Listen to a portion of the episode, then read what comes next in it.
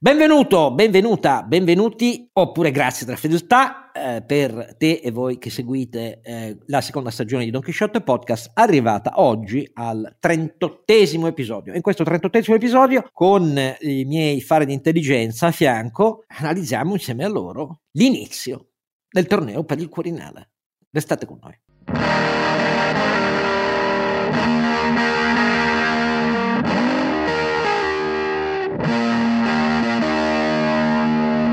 Allora, insieme alla voce non più covidizzata, eh, ho il Green Pass aggiornato eh, di Don Quixote Scargiannino, quella dei sani, i sani, i sani di mente, soprattutto rispetto a me, eh, a cominciare ovviamente eh, dei miei due compari in questa avventura da anni. Eh, oramai sì, questo è il secondo anno anche di questa, ma erano anche da anni prima che siamo diventati compari eh, per la pelle e per le palle. innanzitutto, Sancio. Sancio, come va? Renato Cifarelli. Ah, va bene, va bene. No, volevo farti una domanda, Oscar. Quando hai detto torneo, pensavi a un torneo d'arme, naturalmente. Sì, la grande, dove... la grande giostra. No, però la grande giostra, vedi, la grande giostra aveva ai tempi di cui stiamo parlando, dei cavalieri eroici eh, che inseguivano. Essendo noi cavalieri. cavalleresco, però la, la giostra avveniva con eh, ognuno dei titolati a partecipare alle giostre, perché bisognava appartenere alla cavalleria e essere nobili, e andavano con i loro emblemi araldici, quelli dello scudo e quelli dell'insegna. Qui invece diciamo è un Parlamento in cui l'appartenenza ai gruppi non è decisiva, perché la realtà è che anche dal quarto voto in poi, quando c'è la maggioranza eh, assoluta e non quella qualificata da due terzi, la verità è che quelli decisivi sono i 90, la, la, novantina del gruppo misto e un centinaio di cani sciolti, perché sono quelli la vera differenza per avere anche la maggioranza, metà più uno. Uh, dei voti. Quindi, come vedi, la giostra era molto più trasparente di questa elezione per il Quirinale. Comunque, eh, ve lo ricordo io, donchisciottepodcast.it eh, tenteremo di seguire anche day by day questa cosa del Quirinale, eh, speriamo di farla. Intanto incrociando le agende. È passato il primo giorno che, era ieri, perché oggi che esce è la mattina del secondo e oltre a Sancio c'è ovviamente il nostro Ronzinante. Carlo Alberto Carnevale Maffè. Io ricordo solo a voi compari che eh, il giorno in cui esce, che sarà poche ore prima che l'inizio della seconda scrutinio per il Quirinale, è la conversione di San Paolo, calendario liturgico. Eh, posso fare un facile previsione, eh, non sarà la conversione di San Paolo e la soluzione convergente per, con i due terzi del Quirinale, neanche al secondo voto. Eh, però cominciamo innanzitutto dal, dall'ascoltare voi. Che, che, che questa prima giornata che vi è sembrato? Cominciamo da Carlo Alberto, dai. Lo so che la politica, questa la politica politicienne della bizantinum italiano ti, ti disturba, però... Eh. Direi che ho, ho, ignorato con sdegno e distacco questo spettacolo di eh, come dire, indegnità istituzionale. Io trovo che, trovo che un governo che eh, riunisce tutte le forze politiche eccetto l'estrema destra e non abbia il tempo, eh, la possibilità, la volontà, la capacità eh, l'elementare senso della, eh, dello Stato per trovare un accordo prima di eh, riunire i grandi elettori sia semplicemente indegno di rappresentare questo paese o forse degnissimo, caro Oscar. Degnissimo perché è in linea con il paese. Esatto. so che solo che oggi abbiamo perso punti di fronte a mezza opinione pubblica mondiale che guardava l'Italia chiedendo un segnale che confermasse questi mesi di ritrovata, diciamo, credibilità, ecco, eh, direi che non appena il segnale eh, si è palesato è il solito segnale di un'Italia eh, che gioca a poker con il proprio destino, in momenti Oscar con inflazione alle stelle, un PIL che decresce o comunque che frena, venti di guerra, eh, crisi energetica. Devo dire che uno spettacolo indecente è il minimo che posso dire Posso ricorrere alle parolacce se insisti, ma direi mi fermo qua. No, no, no. Direi che Bloomberg e Financial Times, malgrado i compari del foglio che ti fanno sfrenatamente per Draghi al Quirinale fin dall'inizio ehm, in realtà poi quando hanno visto lo spettacolo che stai giustamente scrivendo te hanno entrambi tirato il freno a mano dicendo ma veramente fate? Cioè rischiate di non avere Draghi né di qua né di là e il governo con, senza Draghi che diventa una ruffa popolo alle elezioni. Quindi sì mi pare che l'allarme sta crescendo detto tutto questo. Però Sentiamo cosa pensa il nostro Ronzinante. No, eh, il nostro Sancio, perdono. Immagino, sì. Eh, Ma io, sai, mh, mm, ho, ho, il difetto purtroppo che, ha, che hanno molti di quelli che fanno il mio mestiere e quindi quando ci sono queste, queste situazioni ci assentiamo un po' e secondo me è sbagliato, sai che io sono sempre stato eh, abbastanza contrario al fatto chi ha delle responsabilità sociali, come chi ha un'azienda, si interessi poco della politica perché la considera una cosa da politicanti, eccetera. Però il risultato vero è che poi ti capitano giornate come questa e dici piuttosto che star lì a sentire chiacchiericcio, forse è meglio se, se, mi metto a lavorare, faccio la mia parte e cerco, e cerco di portare avanti le mie cose. Eh, certo l'impressione che ho anch'io è quella che ha già espresso Carlo Alberto e quindi di un Parlamento che in questo momento, forse anche per eh, il discorso che facevi tu del eh, ormai un, una, non so, a me viene in mente eh, que, quelle, quei pasticci di verdura in cui butti dentro gli avanzi, no? E, e, e, l'idea che ho in questo momento è che siano ci siano una marea di politici che eh, in vista delle elezioni, in vista del fatto che ci sarà una diminuzione dei parlamentari, in vista del fatto che cambieranno completamente, naturalmente, molto probabilmente, eh, i pesi dei vari partiti all'interno, all'interno del Parlamento, è un po' al si salvi chi può, che non è mai un bello spettacolo, soprattutto in un momento che dovrebbe costituire ogni sette anni il punto più alto della, della politica italiana, perché andiamo a, scegli, a, sceglierci il garante, alla fine è quello che dovrebbe essere la persona al di sopra, al di sopra delle parti in grado di rappresentare il paese ai massimi livelli. Eh, non lo trovo un bellissimo spettacolo, devo dire. Concordo con Carlo Alberto che probabilmente con un governo che, più o meno include tutti i partiti usciti dalle ultime elezioni, probabilmente si poteva fare di meglio, però alla fine eh, prendiamo quello che viene. Poi sai che io non sono un, un esperto di politica intesa come eh, politica dei partiti, sono un, un po' naif in quelle cose lì e quindi vorrei ascoltare te più che Ma altro. Ascoltarmi, allora io, ti, io vi dico... Hai, hai, più esperienza e più conoscenze io sicuramente. vi dico senza problemi come la penso. Allora, ehm, ci sono stati due fattori che hanno ulteriormente negli ultimi due mesi ostacolato anche solo l'ipotetica possibilità di un candidato di convergenza, perché c'è bisogno di un candidato di convergenza, perché le due parti da sole non riescono, non fanno la maggioranza, non la fanno, non la fanno. E ci vuole un candidato di convergenza tra parti molto significative delle due sedicenti coalizioni che sono spaccate e spaccate anche all'interno di ciascuno dei partiti che le formano, ma soprattutto di convergenza, cioè capaci di portarsi a casa anche eh, i 90, una parte significativa di quelli del gruppone misto e dei cani sciolti. Quindi anche solo per fare la maggioranza metà più uno ci vuole questa caratteristica. Eh?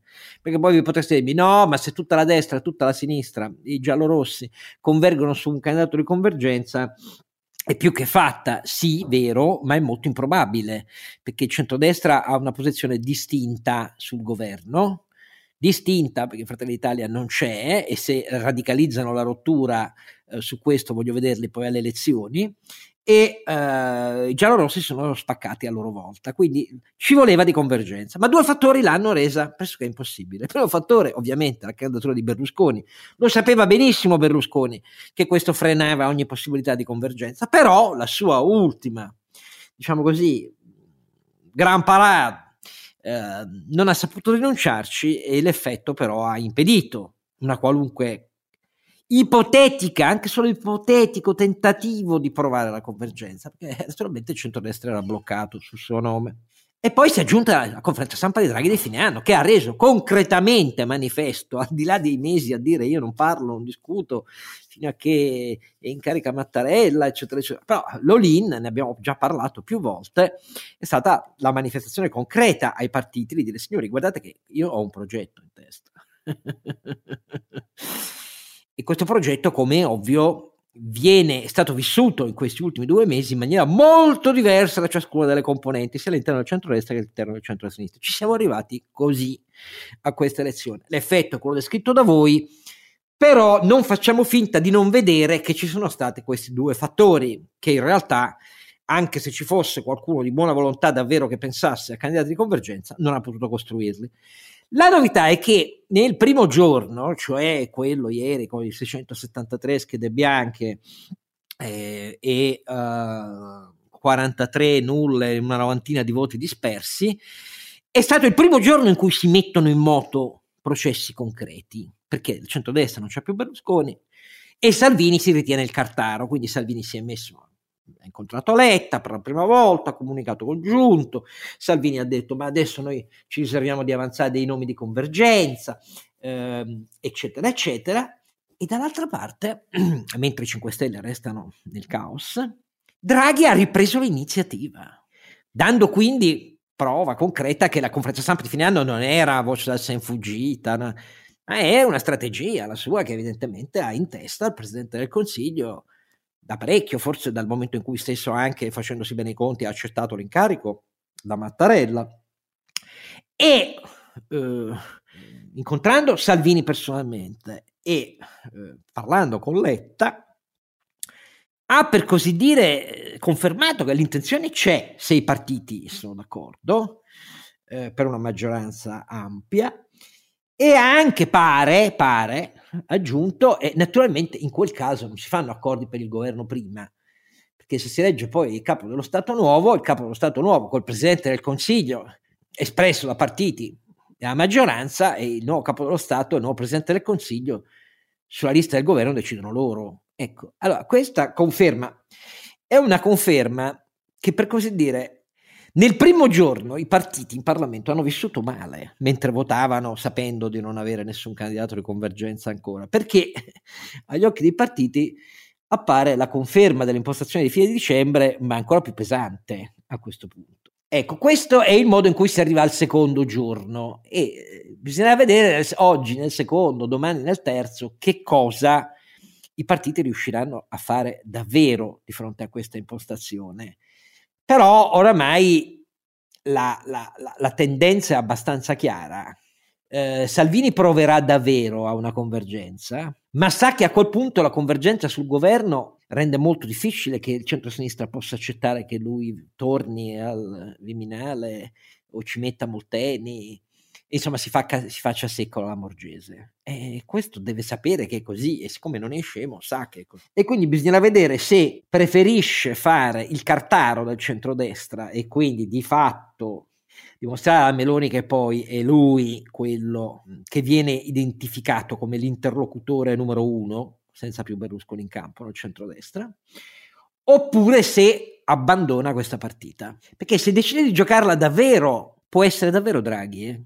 Senza garanzie sul governo, ma intendiamoci bene, questo tipo di impostazione è un'impostazione che poi si scontra anche con una cosa che non è mai avvenuta nella storia repubblicana, perché da una parte uno può dire, beh, eleggono Draghi, Draghi giura, è Presidente della Repubblica, ecco, al governo nel frattempo che succede? Che cosa succede? Molti hanno scritto, beh no, succede, la Costituzione non disciplina esplicitamente questo punto, ma diventa il ministro più anziano quello che ha l'interim eh, della presidenza del Consiglio, poi i partiti decidono, eh, al nuovo Presidente della Repubblica il governo si dimette, perché sarebbe Brunetta, è Brunetta, il ministro più anziano, o i partiti confermano l'attuale maggioranza, però c'è bisogno di un Presidente del Consiglio, quindi capite che c'è bisogno di una crisi, perché mica c'è, nessuno accetta Brunetta Presidente del Consiglio. E allora la questione diventa, ma si fa davvero così? Ecco, questo sarà un punto che farà sicuramente scatenare i costituzionalisti e so che su questo il nostro uh, Ronzinante anche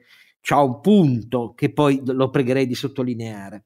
Però se Salvini gioca la parte fino in fondo e soprattutto se non antepone la sua esigenza di visibilità sull'immigrazione, eh, è possibile arrivare a una soluzione condivisa.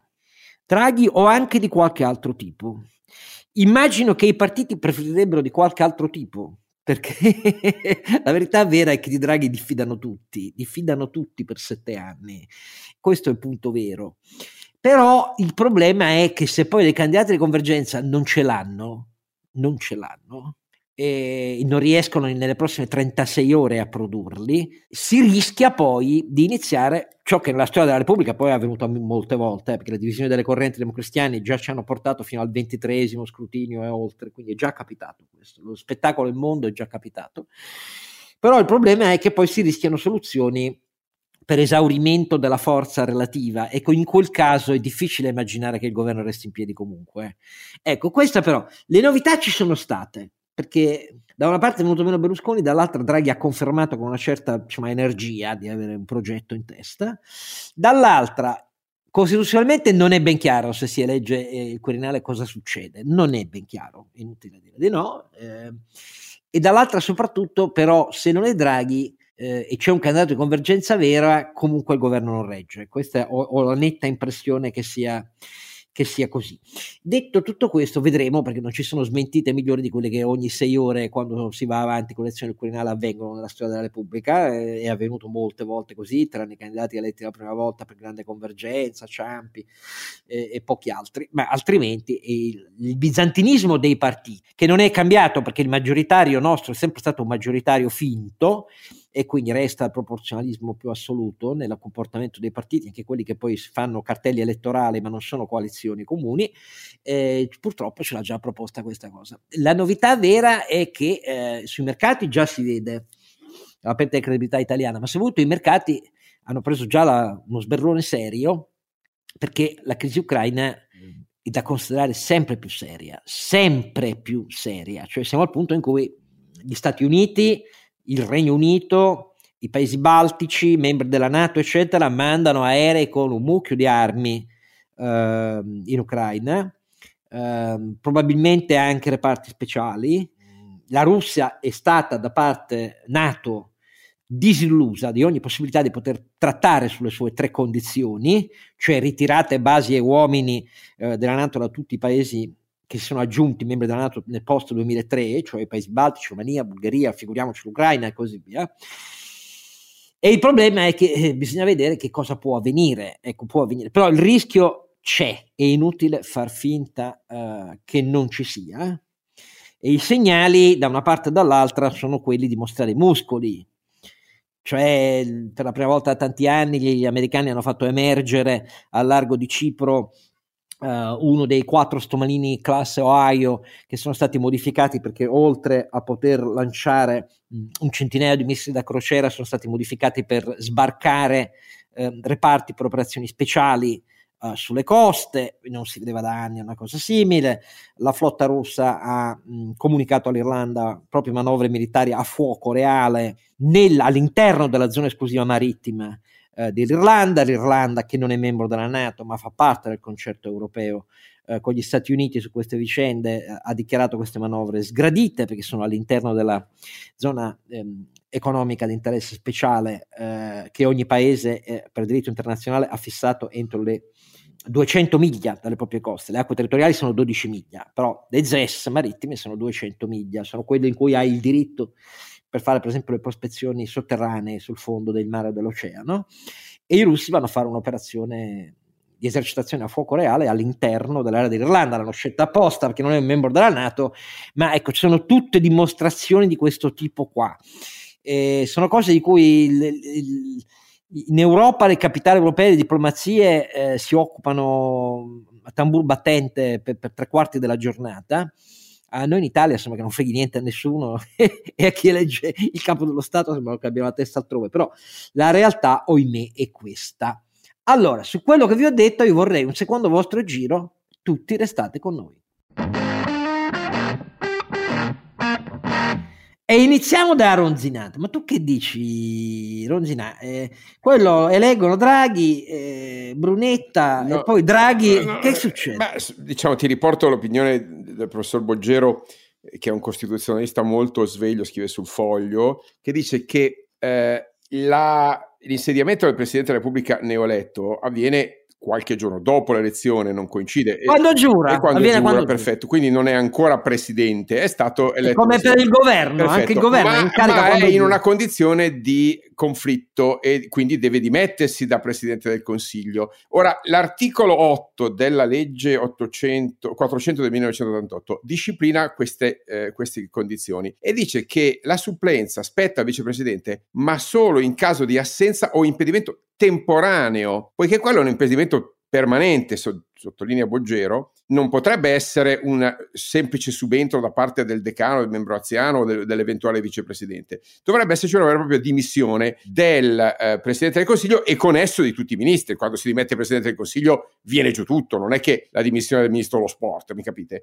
Quindi sostanzialmente toccherebbe a Mattarella, eh, ancora formalmente Presidente, dare un incarico a un nuovo Presidente del Consiglio, formare un nuovo governo, farlo votare probabilmente dalle Camere e a quel punto fare la, la cerimonia di insediamento. Non è proprio una cosina semplice, quindi questi, ma, questi ma. passaggi qua, oh, rata refero, però dico, ho controllato le fonti e le fonti così dicono, no? dicono cioè, è un'interpretazione. No, le, fonti, le fonti non prevedono l'impedimento relativo a nomina. No, lo prevedono, invece prevedono che eh, la sostituzione avvenga solo in caso di assenza o impedimento temporaneo. Quindi, diciamo, il combinato disposto di queste cose dice che il presidente del Consiglio eletto eh, eh al Quirinale non può che dimettersi e quindi trascinare con sé tutto il governo. Ora, cosa succeda in un governo dimissionario, se debba essere immediatamente sostituito, questo ovviamente non so dirtelo. Però, La mia risposta è che si accelera il giuramento. Sì,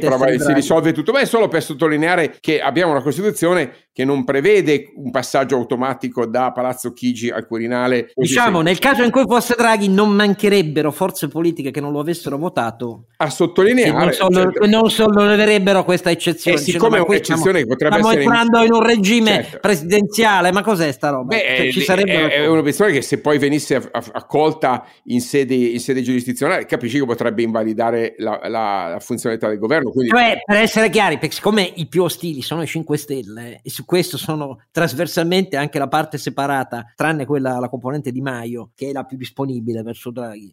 Um, però le, le, altre due tre parti, quella grillina e quella contiana, su Draghi no. Allora eh, potrebbero essere loro a sollevare il problema. Per, eh, però, questo... Oscar, fammi fare due commenti di stampo economico. Allora, il problema qual è? Che eh, tutti quelli che dicono vogliamo Draghi al Quirinale non si rendono conto che così smontano un governo. Ora, questo governo eh, dal mio punto di vista non ha un giudizio sufficiente, lo sai bene, lo diciamo se- sempre, è un giudizio insufficiente. Lo è per, i, per, gli effetti e lo è anche per le potenzialità. È un governo che poteva fare molto e ha fatto molto di meno, quindi è deludente. Negli ultimi mesi ha perso molto del suo Assolutamente, per me è insufficiente. Non voglio dire che ha fatto il male dell'Italia, ma non ha fatto il bene. Quelli precedenti hanno devastato l'Italia. Questo non ha contribuito a migliorarla più di tanto, se si eccettua una campagna vaccinale dignitosa e un enorme ritardo sulle sull'introduzione ingiustificato, inaccettabile dell'obbligo vaccinale e, come dire, il solito casino su decreti legge di PCM settimanali indegni di una repubblica liberale. E passi, ok? No, io ci metto nel bilancio anche che ci ha liberato dal fine pena mai di buona fede dei 5 Stelle. Questo, Beh, questo però non l'ha fatto il governo, l'ha fatto il Parlamento. Scusami, Oscar. L'ha fatto il Parlamento, eh, eh, però okay. Draghi su questo è stato chiarissimo. È stato perché chiarissimo, quando benissimo. Conte ha sollevato il problema a giugno, lui ha, ha, ci ha messo sette, sei, quasi sette settimane a superarlo, però alla fine gli ha detto non se ne parla. È vero, infatti sto dicendo, no, non ha fatto il bene, ma non ha nemmeno fatto il male, ha semplicemente rimosso una infamia introdotta dai manettari delle 5 Stelle. Detta come la stai dicendo tutti, direbbero, ma come sul PNRR, tutto quello che ha fatto, bim, boom, bam. PNRR è... No, lo abbiamo spiegato, spiegato cento volte, questo PNR, fammi dire, adesso che ci sto lavorando dal di dentro, ve lo posso dire, insomma, eh, speriamo veramente di non spenderli tutti quei 200 miliardi, perché non sono sicuro, anzi sono abbastanza eh, certo che non produrrebbero effetti economici rilevanti. Quindi, eh, ma tornando al punto, il mio problema è che l'interpretazione che i mercati si stanno dando è che il governo del dopo Draghi è una grande incertezza, una grandissima incertezza. Quindi se dobbiamo andare a guardare in un anno in cui, eh, dicevamo prima, inflazione, venti di guerra, eh, riduzione, riduzione, riduzione, della crescita del PIL o comunque frenata del PIL, pandemia ancora non completamente sotto controllo, eh, sfida energetica, insomma, agenda del PNRR da, da portare a termine, a termine, almeno avanti, io non so onestamente chi oggi eh, potrebbe al governo rappresentare una garanzia di affrontare questi problemi. Quindi io sono oggettivamente spaventato nel, nello smontare il governo Draghi perché quello che succede dopo è probabilmente realisticamente peggio di quello che abbiamo adesso. Questo va detto nell'interesse del paese. Io sono del tutto neutro. Personalmente trovavo che la soluzione più semplice e più razionale fosse confermare Mattarella almeno per un altro anno e tenere Draghi. Mi sembra una cosa di una logicità cartesiana, caro Oscar, e soltanto quella testa sicula del nostro attuale Presidente della Repubblica, oh, eh, oh, eh, oh, posto che io mi auguro che eh, sia quella la soluzione, è la cosa più razionale, anche perché avremmo comunque un Parlamento completamente ristrutturato nelle prossime legislature e quindi ovviamente il Presidente della Repubblica giustamente dovrebbe dimettersi, anche se fosse eletto nuovo, dal mio punto di vista, con una riforma di quel genere lì, il Presidente si deve dimettere, perché è frutto di una, di una elezione, di, un modello di rappresentazione della, della rappresentanza votato peraltro da, addirittura dagli italiani con uno scellerato referendum in cui la gente ha, ha, accettato il ricatto populista di quasi tutte le forze politiche. Imbarazzante quello che è successo in questi anni in questo paese e in questa democrazia. Quindi, no, io sottolineo sempre che il PD ha cambiato drasticamente idea quando ha fatto il governo con i 5 beh, Stelle. Purtroppo quel referendum l'hanno votato tutti, quasi tutti, eccetto pochi liberali e poche voci fuori dal coro. Io, come sapete, lo ribadisco, ho votato no. Eh, la, eh, il mio principio però è molto semplice stiamo eleggendo un presidente pro tempore. Io penso che vada ricordato questo. L'idea dei sette anni, secondo me, non sta in piedi, ma non sta in piedi democraticamente, perché il popolo italiano ha ratificato una, una modifica costituzionale che cambia radicalmente la composizione del Parlamento. Quindi tu, tu dici, tu dici, speriamo che, esaurita la cosa di Draghi, che ha molte ostilità in Parlamento, si rendano conto a quel punto che se lo votano, io dico ci vuole almeno un 70% dei voti per, per poter dire a Mattarella resta, eh? questo è il punto. Um, resta Mattarella e Mattarella ha un legittimissimo argomento costituzionale per dire sì, ma con il nuovo Parlamento io comunque mi dimetto perché il nuovo Parlamento ha una diversa base rappresentativa in termini numerica sugli elettori, perché così è, e, e, allora a quel punto è giusto. Infatti, io non capisco perché si opponga a fare una cosa che è perfettamente prevista dalla Costituzione. Tant'è vero che c'è il semestre bianco, pensa un po', ok? È già stata fatta, quindi c'è pure un precedente. Non sarebbe drammatica perché un anno passa in fretta. Non mi sembra che sia una roba e le dimissioni del Presidente della Repubblica a fronte del nuovo Parlamento, queste sono doverose, chiunque sia. Quindi, eh, per carità, ripeto, sei tu l'esperto, ma a me sembra assolutamente un, un, suicidio politico il dibattito che vedo adesso. Bastava mettersi d'accordo di dire a Mattarella fai il servitore dello Stato ancora per un anno e sostanzialmente non rompere le scatole. Eh, noi andiamo avanti così in, in, in, una proroga che avrebbe rassicurato tutti e avrebbe oggettivamente creato le condizioni di continuità. Non mi sembrava. Se poi Draghi sa, si farà ben volere, si farà eleggere l'anno prossimo, benissimo, tutti felici e contenti e avrà un Parlamento legittimato da una nuova legge elettorale, da un nuovo assetto istituzionale, buon lavoro. Però il principio di continuità mi sembrava dover dominare il buon senso ma veramente, veramente che senso ha tutto questo, Oscar? Io trovo che bisogna, bisogna avere una hubris di potere, di, di, eh, di, totale irresponsabilità per dimostrare al mondo come questo, questa, queste istituzioni no, siano parti, inadeguate notare una Prego, cosa. Oscar. Mattarella non nasce come presidente di Convergenza perché è uno dei presidenti eletti dalla sinistra. No? Doveva essere il PD a, a, convincerlo di questa cosa, che è molto ragionevole quella che dici tu, e, però non sarà un caso che è così ragionevole che la stiamo ah, beh, appunto, fuori. Ragione, io, è, è, no, è razionale, è ragione, ragionevole non lo so, diciamo che è razionale, insomma, è, è un'ipotesi cartesiana. L'hai, l'hai mai letta tu su un giornale in bocca a un politico? No. Hanno tutti detto no, ma lui non vuole più, lui non vuole più. Allora, siccome era un presidente di una parte politica, Ecco, doveva quella parte politica avere la lungimiranza di capire che questa era la strada riservata da battere. Di fatto non lo ha fatto, questo è il punto vero, non lo ha fatto. E adesso è complicato provarci perché bisogna portare il Parlamento nell'eventualità che si consumino altre ipotesi prima, perché nel frattempo tutti fanno, fanno, fanno, finta di dire che Mattarella ha detto di no, si è già spostato a Palermo, quello che volete voi, però dovrebbero riuscire a portarci la stragrande maggioranza del Parlamento su Mattarella. Eh, e su questo la, che poi la destra lo accetti, non lo so. Però detto questo, come minimo dovrebbero votarlo tutti, eccetto Fratelli d'Italia, visto che tutti si sono, eh, come dire, associati all'appello che Mattarella ha fatto l'anno scorso. Ma mi sembra una roba di una banalità, Oscar veramente incontrovertibile e, e, voglio dire a quel punto nessuno avrebbe niente da perdere perché stiamo andando in, in prorogazio tutto sommato compare non possiamo definire banali ipotesi che la politica non contempla perché a noi sembrano banali ma noi siamo quattro gatti mm. no no io sono neanche un gatto sono un cavallo ti ricordo figurati no? quindi sono matto come un cavallo eh, voglio solo dire che adesso ragio- sto facendo un ragionamento economico zero costi di transazione zero variazioni di, sul sistema delle le attese, continuità, stabilità, un calcione ovviamente alla palla, ma tanto il tema è quello, e quantomeno ai mercati in una situazione di grande volatilità economica. Sono d'accordo. Eh, che dire, Oscar? Poi detto questo. Sentiamo, sentiamo l'imprenditore, questa ipotesi di, di fare reset, per così dire, e far finta che i partiti non abbiano creduto invece di poter piazzare ciascuno colpi diversi. E tornare su Mattarelli, e a quel punto Draghi non può dire niente, deve restare dove sta. eh, Beh, che, certo. che, che diresti come imprenditore?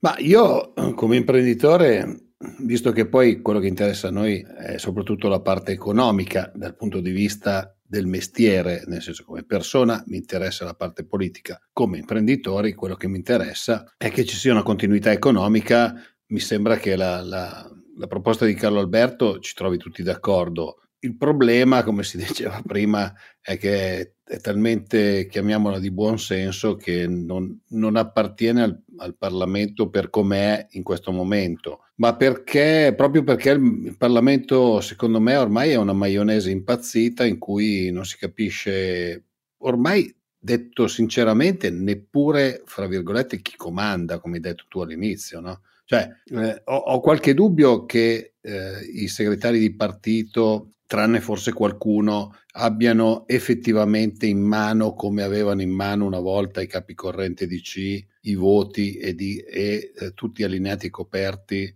a votare quello che si è deciso di votare. Questa è la mia impressione. Eh, tra l'altro, la cosa che diceva Carlo Alberto, cioè quella di c'è un cambio di eh, chiamiamolo azionariato, mettiamolo dal punto di vista imprenditoriale, si dimette il presidente, mi trova completamente d'accordo, cioè che fra un anno si cambi completamente tutto l'assetto istituzionale dal punto di vista parlamentare, quindi Parlamento e Senato, e il Presidente rimanga lì dov'è a fronte di un'elezione avvenuta con le regole vecchie, mi sembra non, almeno il gesto ci vorrebbe, mettiamola così. Poi si può anche sempre fare come si fa in molte occasioni, di dire ma no, rimani lì, sei tutti noi, vai che se no litighiamo per mettercene un altro però il gesto secondo me va fatto. Quindi la, l'ipotesi mi, di, di, Carlo Alberto mi trova molto d'accordo.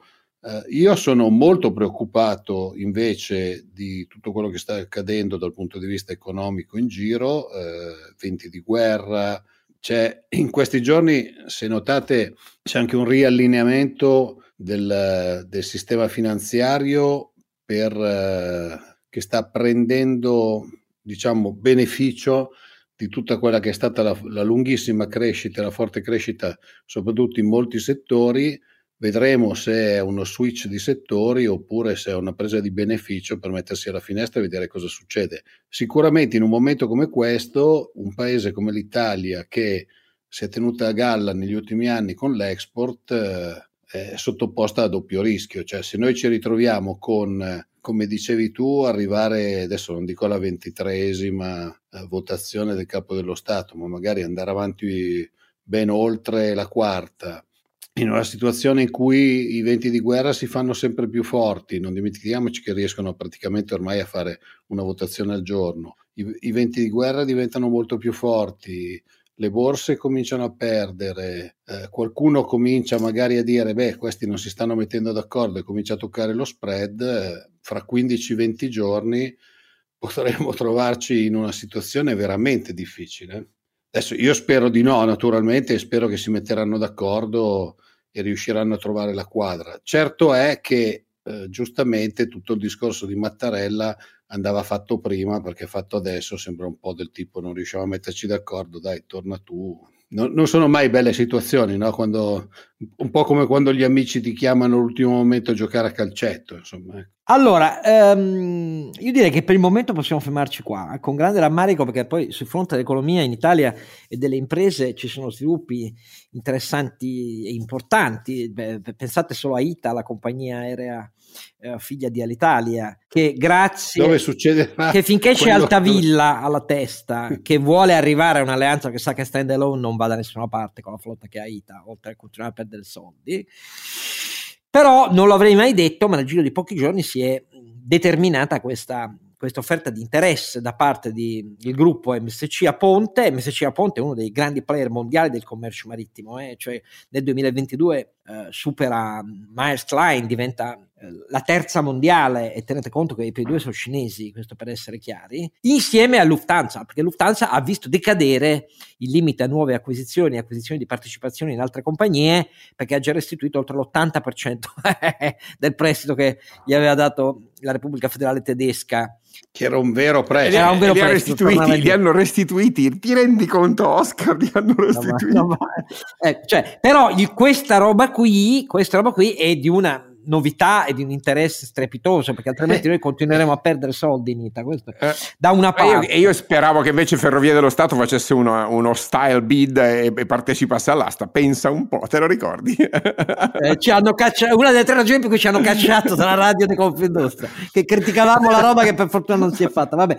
E poi anche gli sviluppi su generali e le, le parole del presidente della Consob che le istituzioni italiane hanno fatto finta di non sentire, che lui è tenuto in scacco eh, io continuo a pensare che generali, finché non vedo piani industriali contrapposti, non capisco questa logica se non una logica di guerra di potere, però eh, questa è la logica italiana, ma non mi piace perché generale è un asset con eh, un tale attivo patrimoniale che stiamo parlando rispetto al PIL di un attivo patrimoniale che pesa parecchio, eh, che vedere piani industriali è un conto, arrivare alla conta eh, ad aprile in assemblee senza piani industriali contrapposti è una roba incomprensibile e oltretutto irresponsabile per il peso che ha per il rilievo sì, che ha Generali, proprio completamente è, irresponsabile. Però. È della stessa forza della politica in questo momento. Insomma. No, beh, io no, lì non, non, riesco, non, riesco, veramente a capire, a dire la verità. Poi ci sono anche gli sviluppi che riguardano Telecom Italia, eh. quindi però vedrete che domani magari abbiamo più tempo su queste cose ci possiamo tornare. Intanto questa prima pillola sul primo giorno di votazione al Quirinale, eh, ringraziando i miei due compari, perché avete visto che abbiamo tirato fuori un'ipotesi che non avete letto da nessuna parte, questa di come i partiti possono recuperare Mattarella appendendosi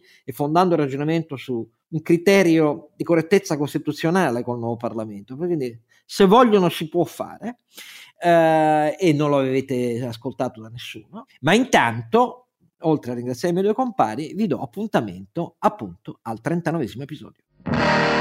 Bye.